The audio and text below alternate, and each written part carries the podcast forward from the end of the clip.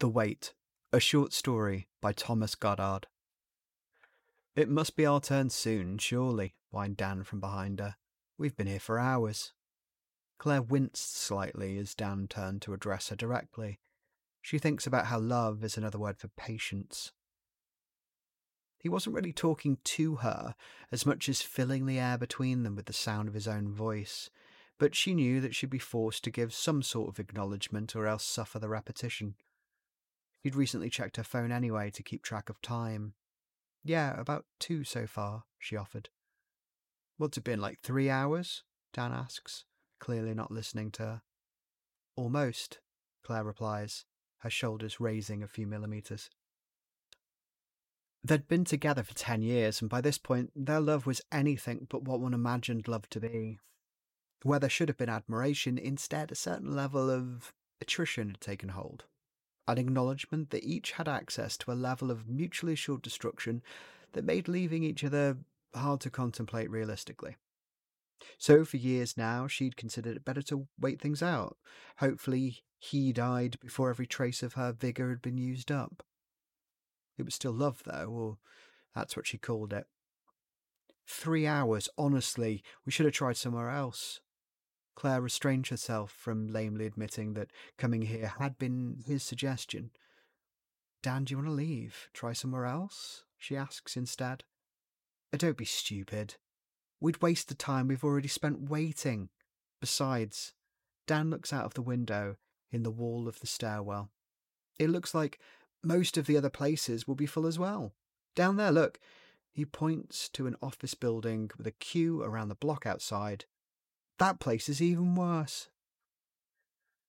Claire looked out of the window dispassionately, then into the sky that held the same sunset tones but held none of the usual beauty.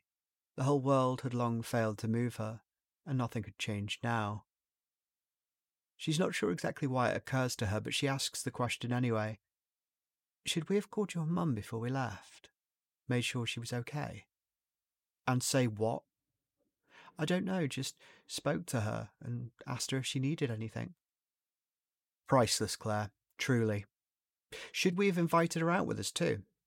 Engage your brain for Christ's sake. And as he says this, she watches a sneer form on the left side of his face, slight, but there, a smirking, slightly disgusted look that she'd never quite gotten used to, despite how familiar that look had become. He pipes up again. Look, don't worry. When we get up there, I'll go first. That way, you'll see how easy it is. There's a noise like a loud pop from outside, and it distracts him from whatever else he was going to say. As Dan turns away from her, Claire takes the opportunity to glance at the other people in the line. There seems to be a lot of people around their age, and she wonders about their lives. There's a man slightly ahead of them with gold framed spectacles and a white shirt and waistcoat on. Very stylish. Medium length brown hair. He has a look about him, either he's a stockbroker or a university professor. To Claire, it doesn't really matter which. They hold equal status in her estimation, and that isn't a high esteem. She muses about if he had come here with the young, mousy haired girl behind him. They had spent a little time talking. She'd noticed them earlier.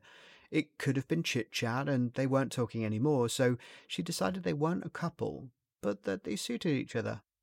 And they should have been. In another life, she says to herself. Earth to Claire, Dan shoves her shoulder. There's space ahead, love. Look alive. Claire shuffles forward a few paces and the queue stalls again. She wonders how long each person takes. Sometimes the queue moves forward quickly. Once they even advanced a half, flight of stairs in one move. Most of the time, they advanced three or four steps at a time. The queue wasn't dense anyway, they each had a step ahead and a step behind them. Where they currently stood was at the top of a set of stairs on the hallway before the next flight. She saw the door marked with the floor number on it to her left. Claire went back to looking out of the window again and saw a few helicopters, probably news networks, choppers circling for a high speed chase or something else to follow. It was then that she saw smoke in the distance. It looked like a large fire had started on the other side of town. That seemed to be where the helicopters were headed as well. The sunset had advanced, and the navy blue night was bleeding down from above to extinguish the sun. Um, excuse me. A woman ahead of her is looking back, and Claire follows the music of her voice to her full red lips. She's addressing no one in particular, just fishing for eye contact along the queue. There isn't any chance any of you have a cigarette on you, do you? As the woman looks at each face behind her, she catches Claire's eyes and smiles. Claire hasn't processed the request before the woman speaks again. Anyone? Even one I could share the end of? Claire isn't sure why she does it, having hidden her smoking for the past six years, but she reaches into her handbag, takes out a packet, and offers it to the woman. Oh my god, you're a lifesaver. Thank you. Dan had quit smoking four years into their relationship, and Claire had managed a few months before she started to sneak a smoke now and then. She used to sit on the doorstep in her dressing gown late at night whilst Dan lay inside snoring. These days, she keeps two packs in her handbag, and owing to the fact that Dan has zero sense of smell, the result of childhood infection, Claire smokes with impunity, albeit out of sight. Claire thinks that love is another word for habit. What the fuck was that? Dan asks her, smothering the pretty woman's thanks. I smoke. I smoke regularly. I have for the past six years. Does it matter to you that I smoke? Well, no, Dan replies. I just thought, well, I just thought we'd done it together. There's a pathetic quality to his tone that impresses itself upon her. It sounds sincere, but also like he's claiming some sort of fraternity with her that he isn't entitled to. We did, and then we didn't, but I didn't want to let you down. Claire takes the packet back from the woman and takes a smoke for herself. The woman has lit her own and offers the flame of her lighter out to Claire. Actually, says the woman, turning to address the man who stands awkwardly between them, can, can I offer you my spot and we'll swap? I feel a bit awkward reaching past you. Oh, um, sure, says the young man in the grey suit. They swap positions, and Claire finds herself face to face with the woman now. She's a brunette with a spattering of freckles over her nose. She looks Mediterranean, but Claire can't tell if it's through effort or genetics. Name's Sarah, thanks for this, says the woman, lifting her cigarette with the lit tip pointing upwards. Claire, don't worry, we've been here for so long I was gasping for one too, Claire replies. In the moment of silence, they both take a long drag on their smokes and exhale. All too soon, the bubble of that perfect moment pops. And I'm Dan, says Dan, as if it mattered to anyone. Have you got one for me, love? He asks, moving his hand forward in a grabbing gesture. No, you don't smoke, Claire says, a little irritated and emphasizing the personal pronoun a little maliciously. She catches herself and wonders at her courage. This gets a smile out of Sarah, who's obviously been listening to Dan and Claire's bickering back and forth for the last few hours. She mouths what Claire lip reads as, nice. Another 30 minutes slips by almost without notice, and the two women realise that they have quite a lot in common. Frequently, little glances betray an undercurrent of desire that flicks up. Hey, we're moving again, you two, Dan pipes up. The two women look at each other and share a look that says something undeniably vicious. It's Sarah that speaks, and Claire knows that it has to be her. For Claire, being brave always involved someone else going first. Look, I know this is going to sound really mad, but do you fancy getting out of here? I know this is hardly the time, but I get a very real sense that you're in need of saving, and seeing as you saved me, I think it's only fair that I repay the favour. At the very least, we can go and smoke these outside. I always enjoy a smoke more in the night air. Claire blushes red, and she looks to her feet.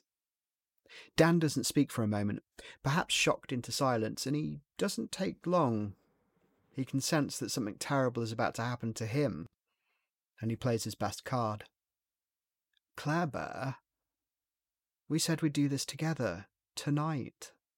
I'm going upstairs, and if you don't come with me, you'll have to go on your own.